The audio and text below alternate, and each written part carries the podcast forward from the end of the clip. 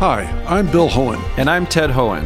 Over the past 50 years, our family has brought many world class dealerships to Carlsbad, including Mercedes Benz, Porsche, Audi, Honda, Acura, Jaguar, and Land Rover.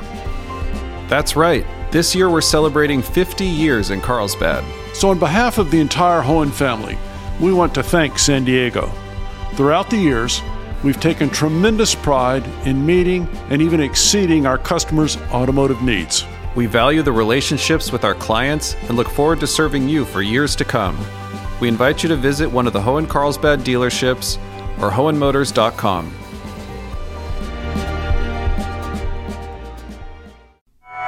There's a bipartisan effort in Congress on removing nuclear waste from San Onofre. We've got to move forward and we've got to find uh, other options.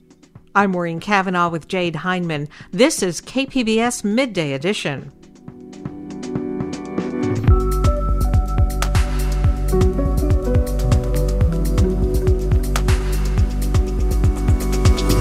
A frustrating delay for COVID vaccines for kids under five. There is a really in depth look at the data, even when that leads to decisions that are disappointing for a lot of folks.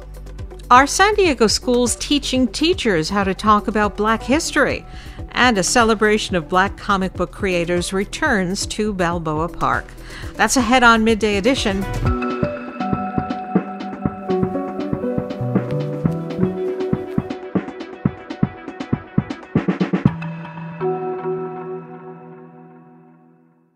KPBS On Demand is supported by the Museum of Contemporary Art San Diego, offering visitors to the La Jolla campus special exhibitions, collection galleries, coastal vistas, seaside dining, and more. MCASD.org.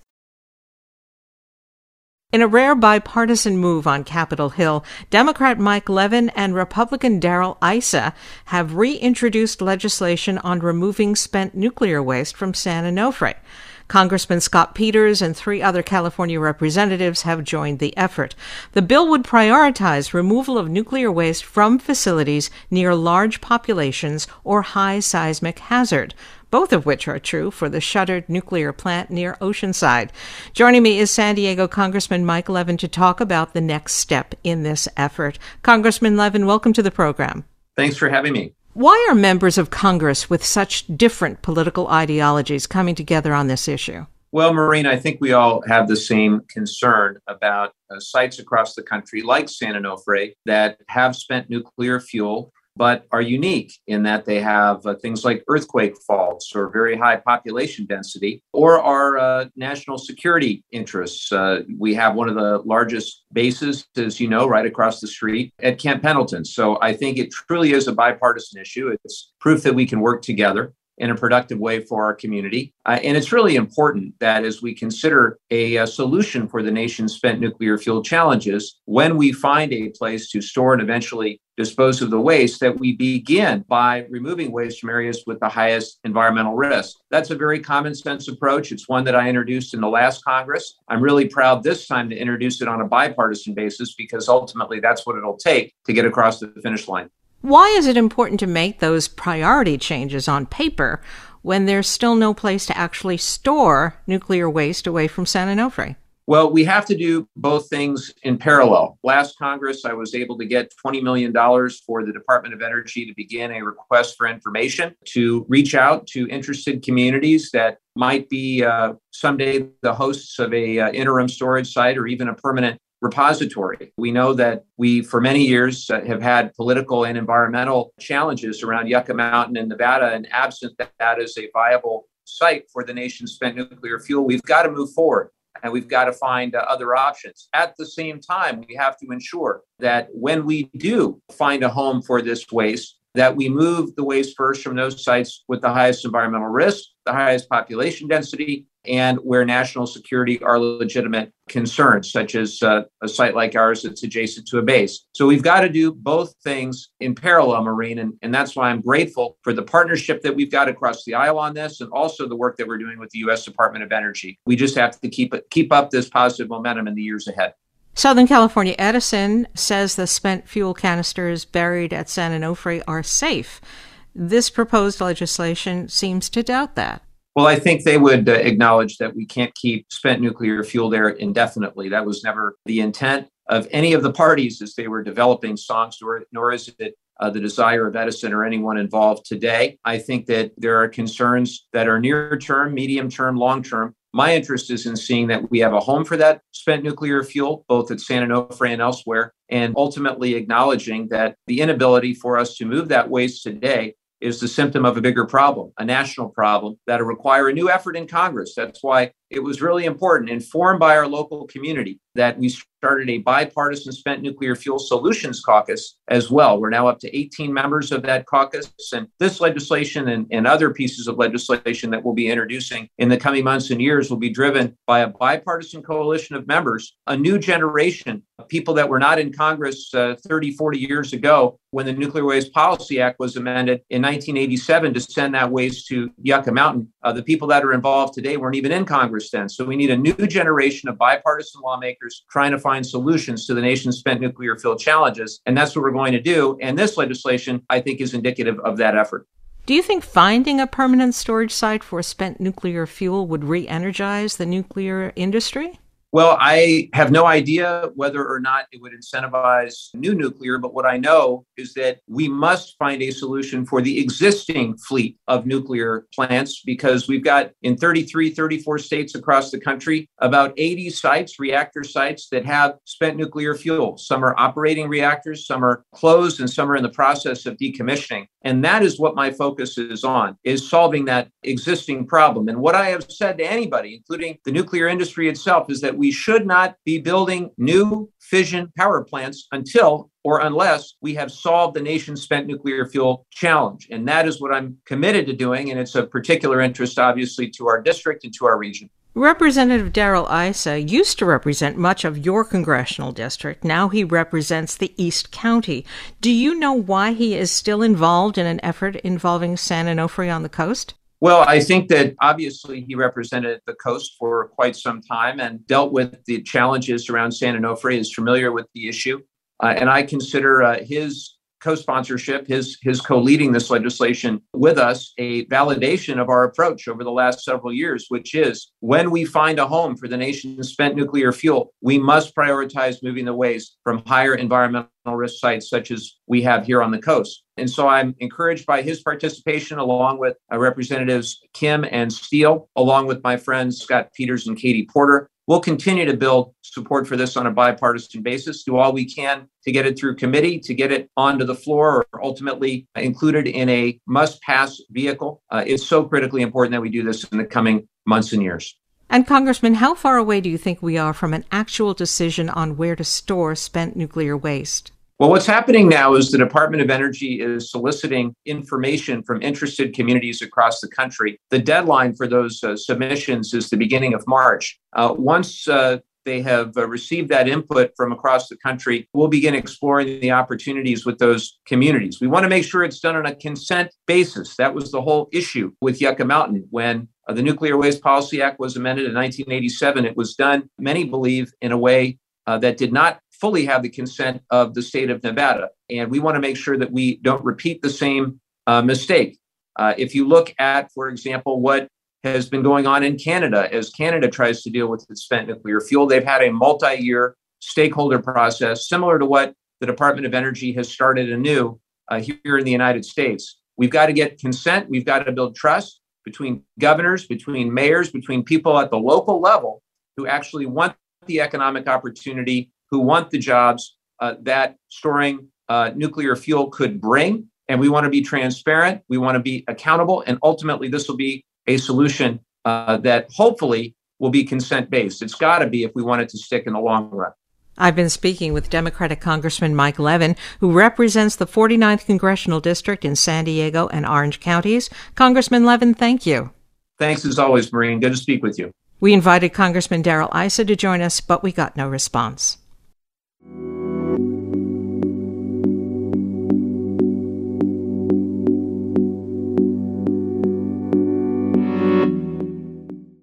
As California prepares to loosen mask rules this week, Families with children under five face new challenges. The Food and Drug Administration announced a delay in the authorization for Pfizer BioNTech's COVID 19 vaccine for children under five.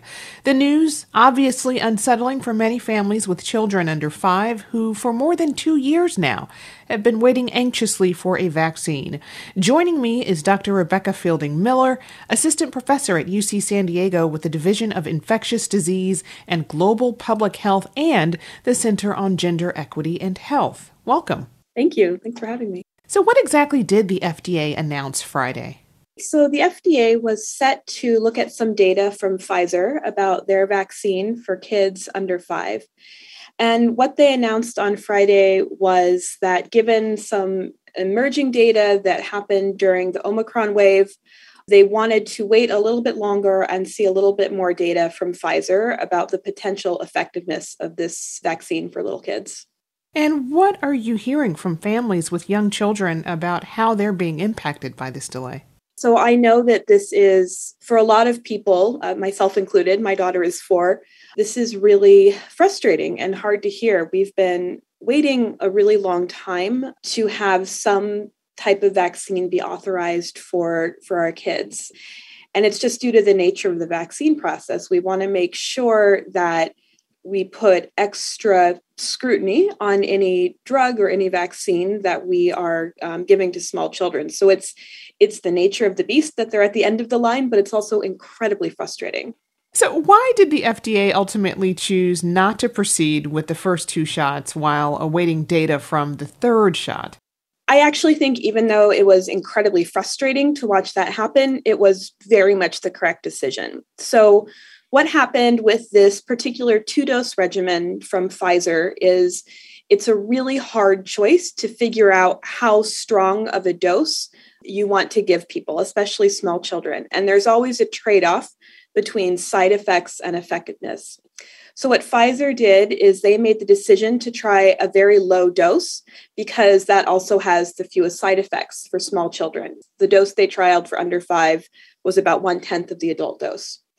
And the data seem to be demonstrating that small kids don't really mount a strong antibody response. So their bodies don't make a lot of antibodies in response to this very low dose. And so there wasn't data to suggest that this low two dose regimen was going to be an effective tool to prevent COVID cases in small children.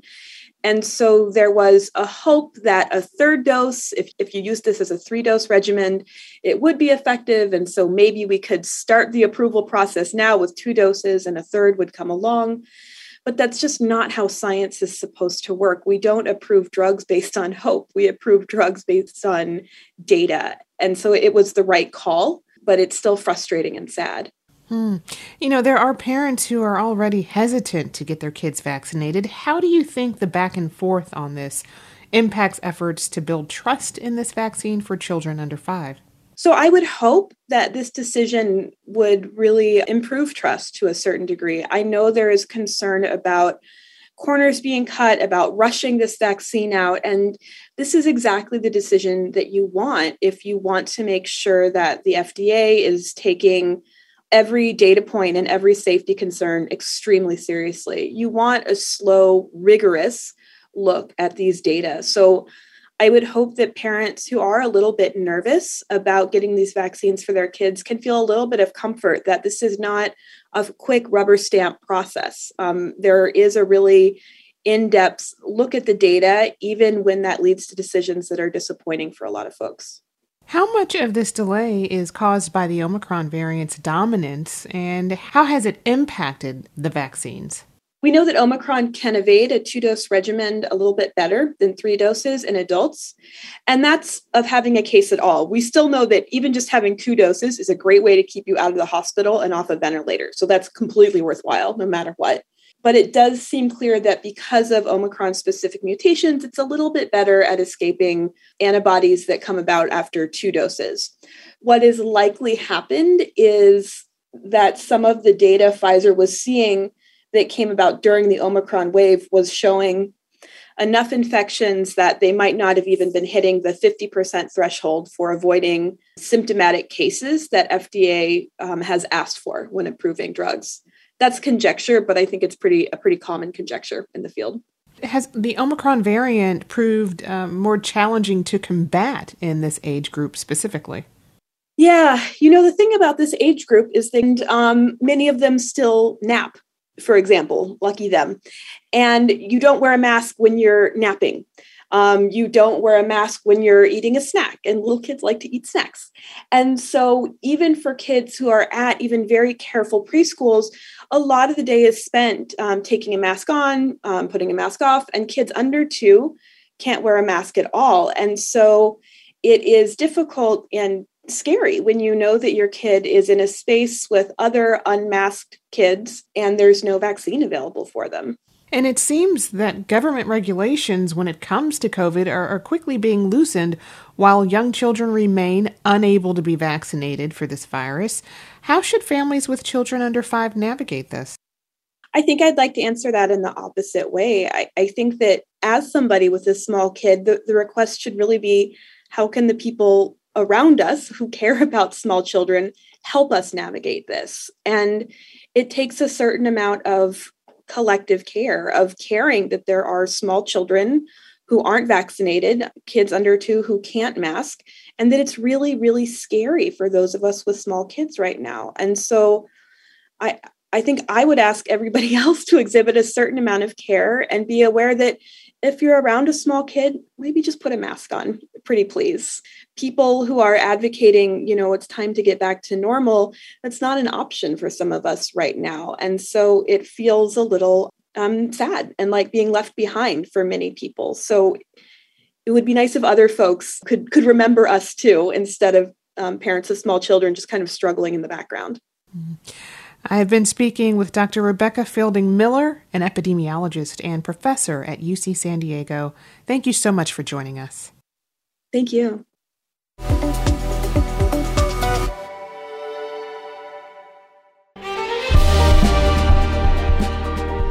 Hi, I'm Bill Hoehn. And I'm Ted Hoehn. Over the past 50 years, our family has brought many world class dealerships to Carlsbad, including Mercedes Benz, Porsche, Audi, Honda, Acura, Jaguar, and Land Rover. That's right. This year we're celebrating 50 years in Carlsbad. So, on behalf of the entire Hoehn family, we want to thank San Diego. Throughout the years, we've taken tremendous pride in meeting and even exceeding our customers' automotive needs. We value the relationships with our clients and look forward to serving you for years to come. We invite you to visit one of the Hoehn Carlsbad dealerships or hoehnmotors.com.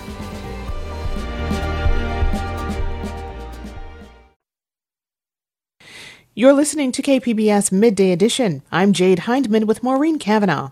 What should California do with its $20 billion budget surplus? Last year, some of the surplus was returned in the form of a rebate check for some Californians. But the second year of an enormous budget surplus makes us wonder should California cut taxes? That's the question posed in the Union Tribune's regular Econometer column, written by my guest reporter, Philip Molnar. Philip, welcome. Thank you so much for having me. So, first, I should ask why are taxes so high here in California? Uh, what services do we have here in California that other states with lower taxes don't have? So, California has a lot of priorities that are different than other states. One of them is having a lot of access to health care for lower income people. So our Medicare style program here is called Medi-Cal. So that make, takes up a huge part of our budget. The other thing is we have a very large university system. So those two things put together are a lot of our costs. But one of the biggest things is a lot of taxes that are aimed at the rich in the state, them paying a lot more and trying to keep costs low for it doesn't seem like it, but for lower income Californians.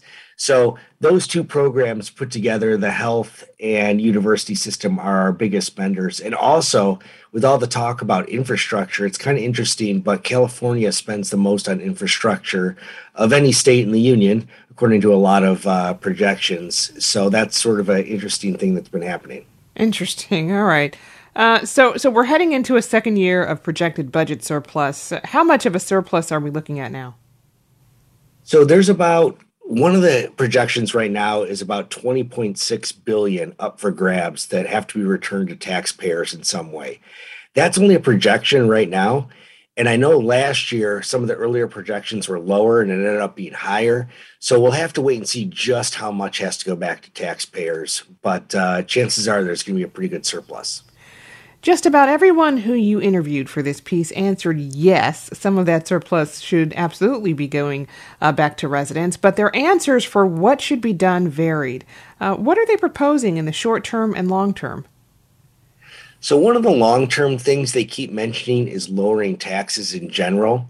So, we have a very high sales tax, income tax, all these different ways that Californians are taxed. And a lot of them would like to see sort of a you know, long term fix, maybe lowering taxes in some way here in California. We're famous here in the state for having some of the highest taxes.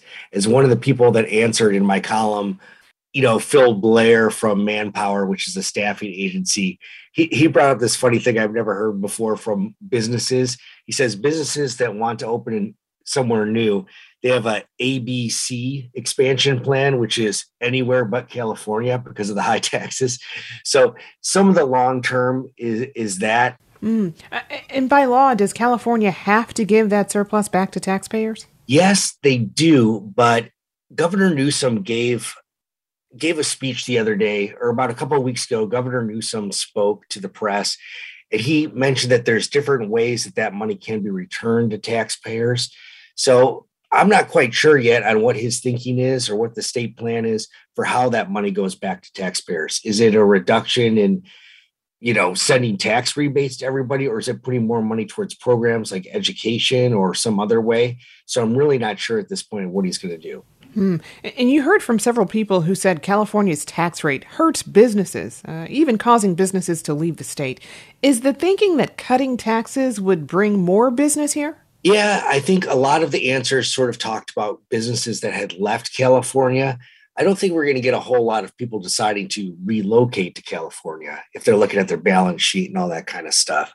So, yeah, one of the things is, you know, there's been some high profile companies like Tesla that have moved a lot of their operations to Texas and all that kind of stuff like that, that that might actually help business in the state.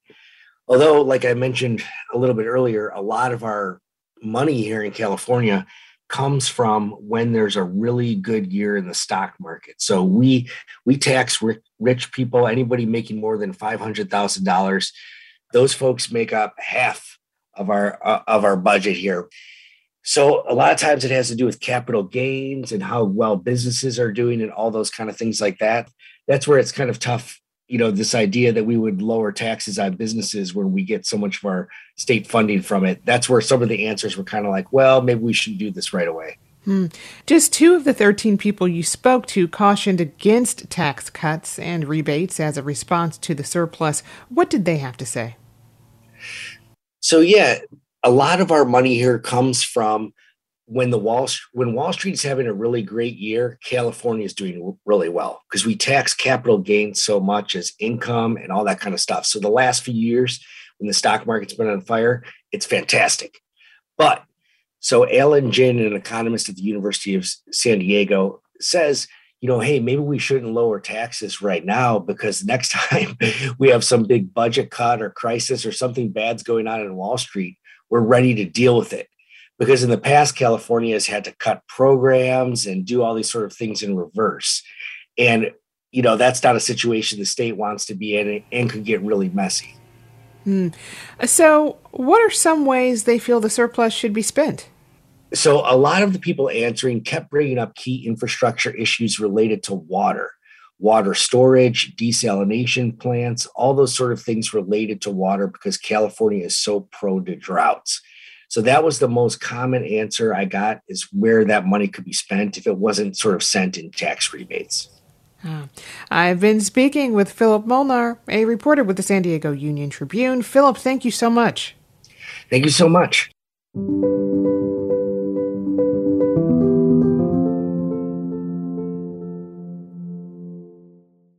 A lesson on the power of poetry backfired on a fourth grade High Tech High teacher last week.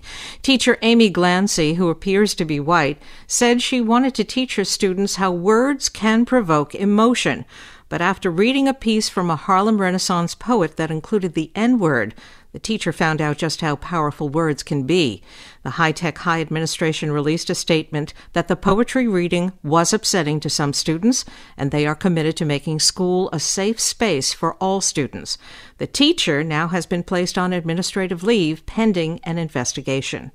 How should teachers approach the introduction of inflammatory and racist words and subjects in a way that educates and doesn't injure their students? Joining me is Francine Maxwell, chairperson of the San Diego based Black Men and Women United. And Francine, welcome to the program. Thank you so much for having me. In a classroom setting, a white teacher reads a poem to her students by a black poet who uses the N word. Take us through what's troubling and problematic about that situation.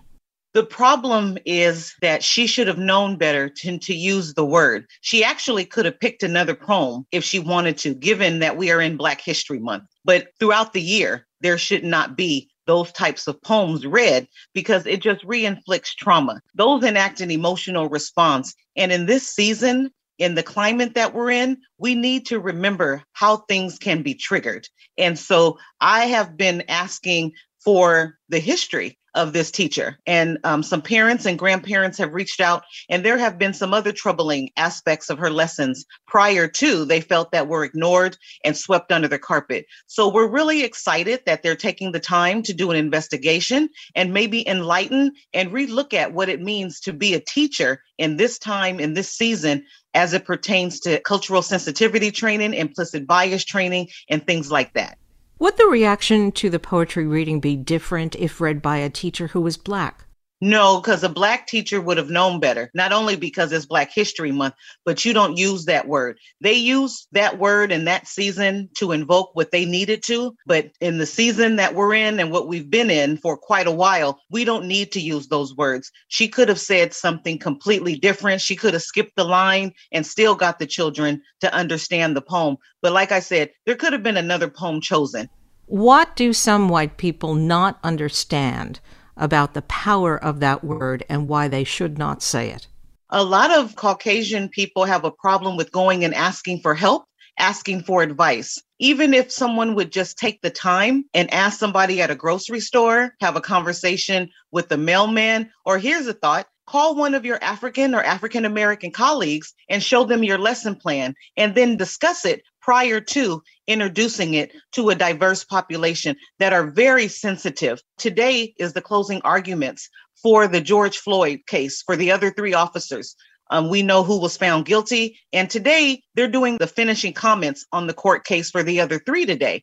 And so the atmosphere is maybe just a little bit different than it was for the first case, but it's still here. And so we need to be extra sensitive. We still need to walk in learning each other. And so I think people need to humble themselves and ask more questions. Are there any circumstances in which it's appropriate for a person who is not Black to use the N word? Not at all but also it's not appropriate for African or African Americans to use it as well. There are some instances where family members behind closed doors, they make a choice to use that word and that's their choice. But in a public setting, the word should never be used. What kind of emotional damage can be done by using highly charged racist language, even in a classroom setting? You make someone feel less than, and we know that they're not we know that men and women are all created equal. They haven't been given their due justice, and everybody knows that. We have infighting, we have a lot of things. We have to go back to civility, and that has to be taught. And so we need to make sure that we are setting the tone correctly. And like I said, for me, Black Men and Women United, we stand for learning and growing, and we stand for restorative. So there should definitely be a circle, a restorative circle had, so that people can voice of all cultures. Although that word was used, it also hurt other people of other cultures in that setting. In ethnic studies courses or in the proper teaching of American history, students are going to be getting a lot of information about how different races and cultures were defamed and abused. How can that be taught without doing further damage? It's how you set the tone. This is what happened in this era, and they're truthful. Remember, the very first teachers are parents and grandparents. And so a lot of things are going to be reintroduced that haven't been introduced by a home. And so it's also nice to send a syllabi to the home to let parents and grandparents know because we have a lot of grandparents raising children. And so we want to make sure that we're partners in the education of the children that we are letting teachers borrow. You're borrowing our children for six and a half hours. We are the first teachers, parents, grandparents, and alike. And so if you send home a syllabus, syllabi, then we can partner together and I can offer you some extracurricular tools that may be used in the classroom that we're using at home to educate. And when you talk about teachers in the classroom, is there enough training being given to teachers who are having to take on sensitive subjects which may injure their students?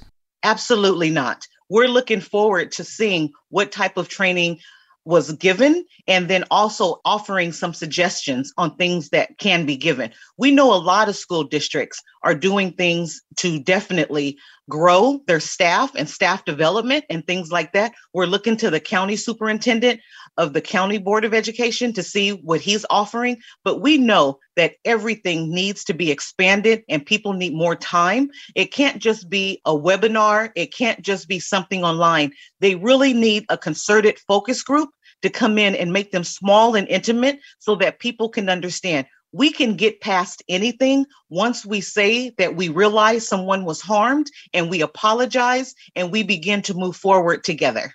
But you know, there are going to be some schools and teachers who just throw up their hands and decide just not to broach these subjects, not to teach Countee Cullen poems and literary pieces like that. Then that work and the power of it is lost. How do we stop that from happening? We make sure that we give them an alternative. I meet with a lot of parents, and their child is given an assignment to write about Martin Luther King, Rosa Parks. Not that those are not important people in history that they should write about, but when you ask them, have they heard about Fannie Lou Hamer? And that family gets to go and research Fannie Lou Hamer, and they get reinvigorated and excited about Black history. It's an opportunity. So, as I shared, we can always find something that's comparable to any piece that a teacher wants to teach and a student wants to learn.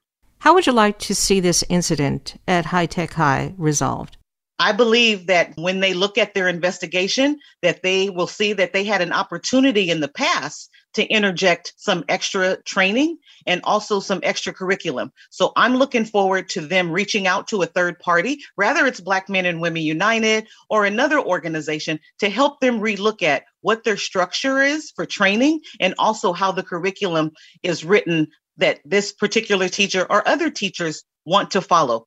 I look at this as an opportunity that we can begin to build something better and just put a pause in what has happened. The parents, students, grandparents, they voiced their opinion and they were listened to. That's a win. Anytime someone can speak their voice and their voice is heard by this person going on leave for a moment so that they can do some self reflection and learning, and also the administration doing some self reflection and learning as well. So we're looking forward to the next chapter for this teacher, for this school district, and all the parents and students that reached out to Black Men and Women United.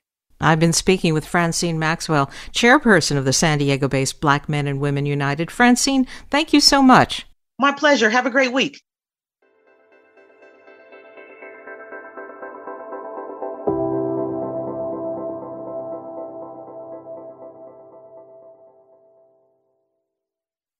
Mask mandates are soon disappearing for most people in California, but they'll remain in place at congregate settings like immigration detention centers where COVID is spreading. But detained people say it's been tough to get a booster shot to protect themselves. KQED's Farida Jhabvala Romero reports. Last month, the number of people detained by Immigration and Customs Enforcement who got COVID 19 skyrocketed from about 300 to more than 3,000 as Omicron spread across the country.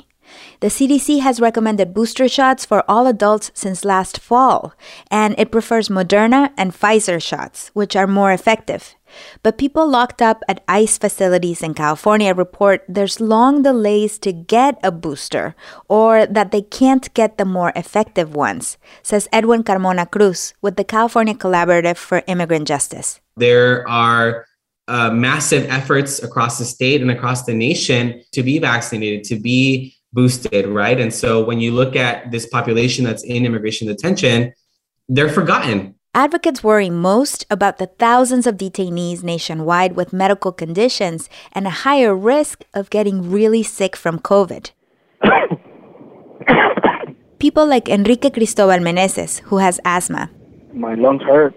I've been coughing uh, since, uh, uh, since the 21st. He's been coughing since the 21st of January.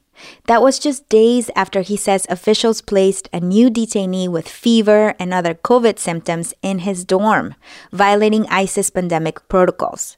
He says within a week, he and 17 others tested positive. He blames the facility. I was frustrated because there was a lot of detainees, including myself, that I was already uh, displaying some of the symptoms. and I feel like their negligence puts our health and our life at risk. Cristobal wasn't boosted because the facility only offers the Johnson & Johnson vaccine, he says, and he had a bad reaction the first time he took it. A spokesman for the Geo Group, the company that operates Golden State Annex, declined to comment on Cristobal's story. He said boosters are available, but wouldn't say which kind. A spokesman with another prison company, Management and Training Corporation, that also runs an ICE detention center in California, says they get boosters from ICE, which has only had J&J. Medical experts have all said that to only offer the Johnson & Johnson vaccine to somebody as a booster shot falls below uh, the standard of care that is expected for anybody in the country. Eunice Cho is an attorney with the ACLU. She filed a lawsuit last month on behalf of medically vulnerable ICE detainees who couldn't get boosters at all, including at the California facility where Cristobal is held. It is really inconceivable at this point that ICE has not gotten its act together to provide uh, COVID 19 boosters to people in detention. Uh, this really just goes beyond the pale. ICE says it is committed to CDC guidelines and working to get Pfizer and Moderna booster shots. But a spokeswoman declined to answer questions about how many detainees have gotten boosters, citing the lawsuit. Meanwhile, Carmona Cruz and other advocates met with officials at the California Department of Public Health to ask them to order detention centers in the state to offer the more effective boosters. Requesting um, the state to intervene and to protect the health and safety of immigrants in the state when there's federal inaction. The California Department of Public Health says they're looking into it, but have no comment at this time. On Friday, an immigration judge granted Enrique Cristobal Meneses the right to stay in the U.S. Still, ICE can hold him for up to 90 more days, but advocates want him released sooner so he can fully recover from the effects of COVID.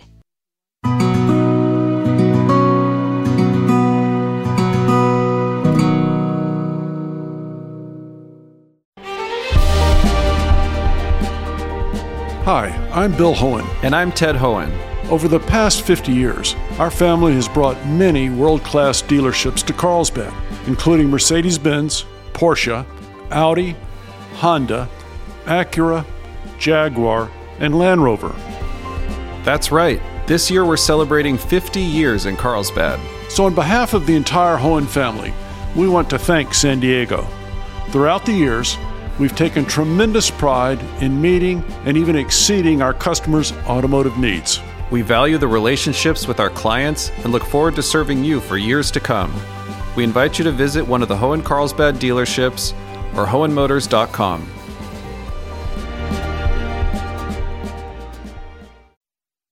This is KPBS Midday Edition. I'm Maureen Cavanaugh with Jade Hindman. Black Comics Day returns this weekend to the World Beat Cultural Center after a two year pandemic hiatus. The two day event celebrates black comic book creators.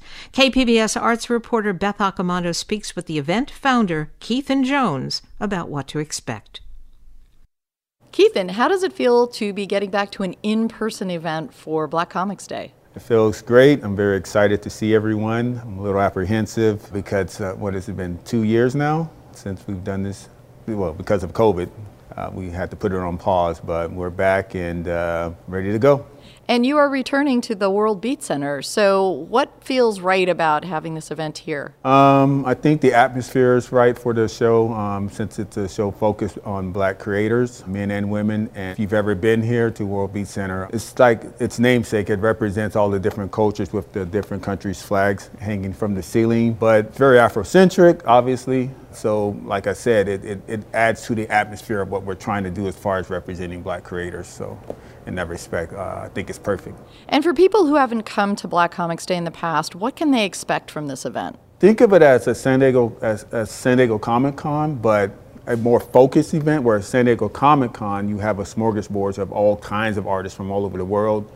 This being Black History Month, Black Comics Day is more of a focus on specifically Black creators, where you can meet, greet, interact with them, see the stuff they've been producing over the years. And we have people from all over the industry, from Marvel Comics, DC Comics, Image Comics, but primarily it's a gamut of black owned publishers.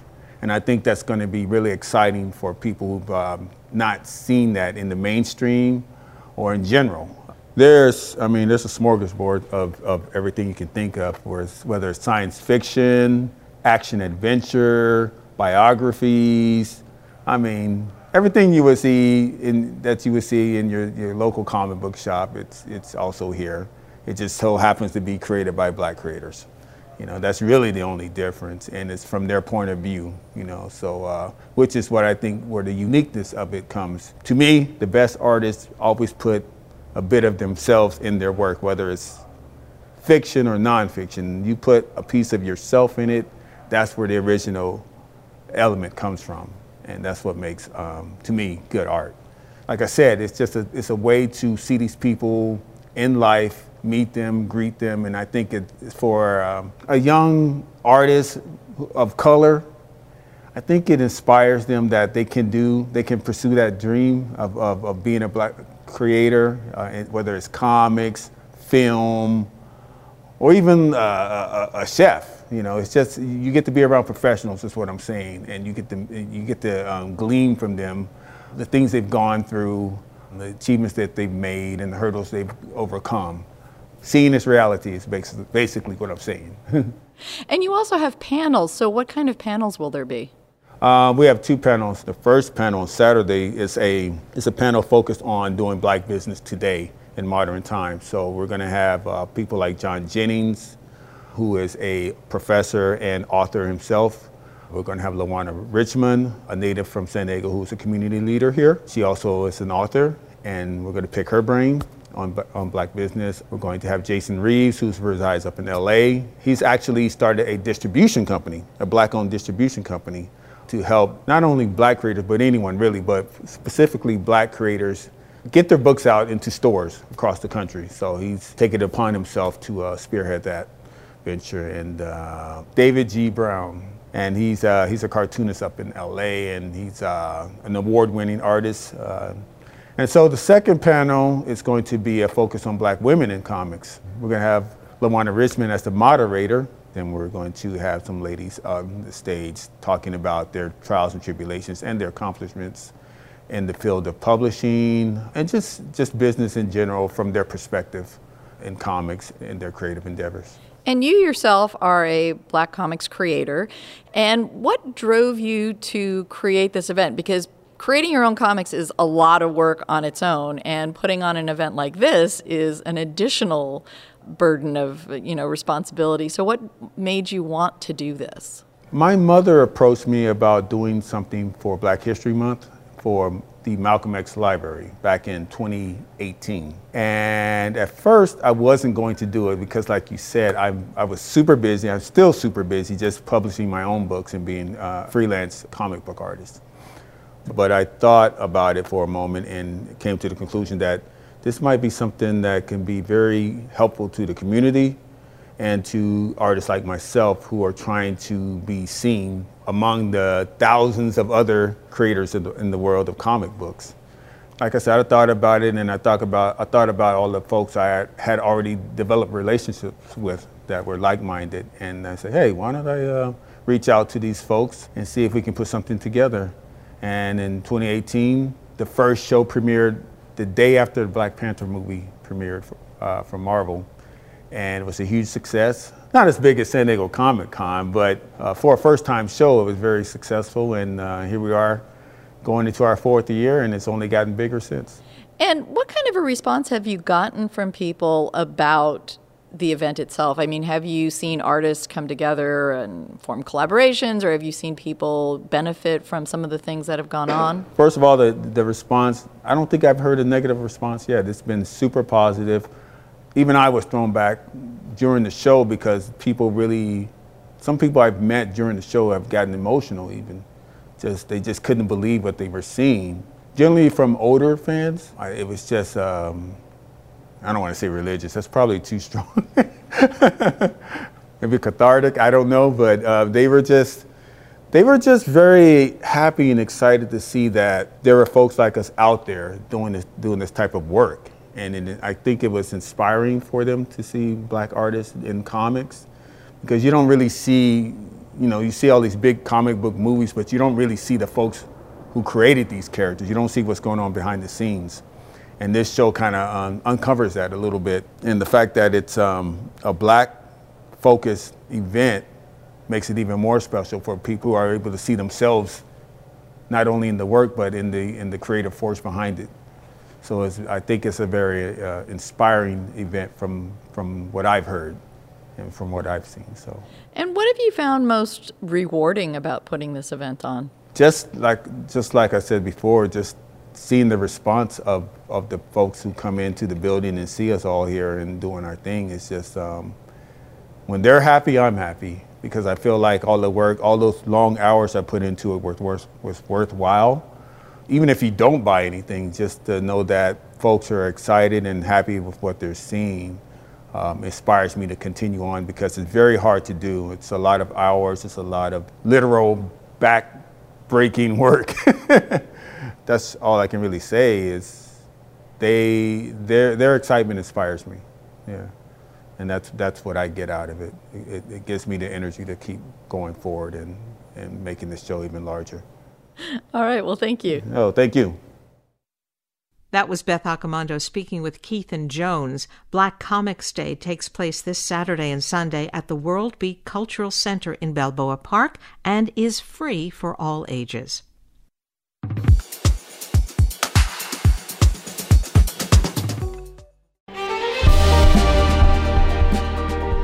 Hi, I'm Bill Hoehn. And I'm Ted Hoehn. Over the past 50 years, our family has brought many world class dealerships to Carlsbad, including Mercedes Benz, Porsche, Audi, Honda, Acura, Jaguar, and Land Rover. That's right. This year we're celebrating 50 years in Carlsbad. So, on behalf of the entire Hoehn family, we want to thank San Diego. Throughout the years, We've taken tremendous pride in meeting and even exceeding our customers' automotive needs. We value the relationships with our clients and look forward to serving you for years to come. We invite you to visit one of the Hoehn Carlsbad dealerships or Hoehnmotors.com.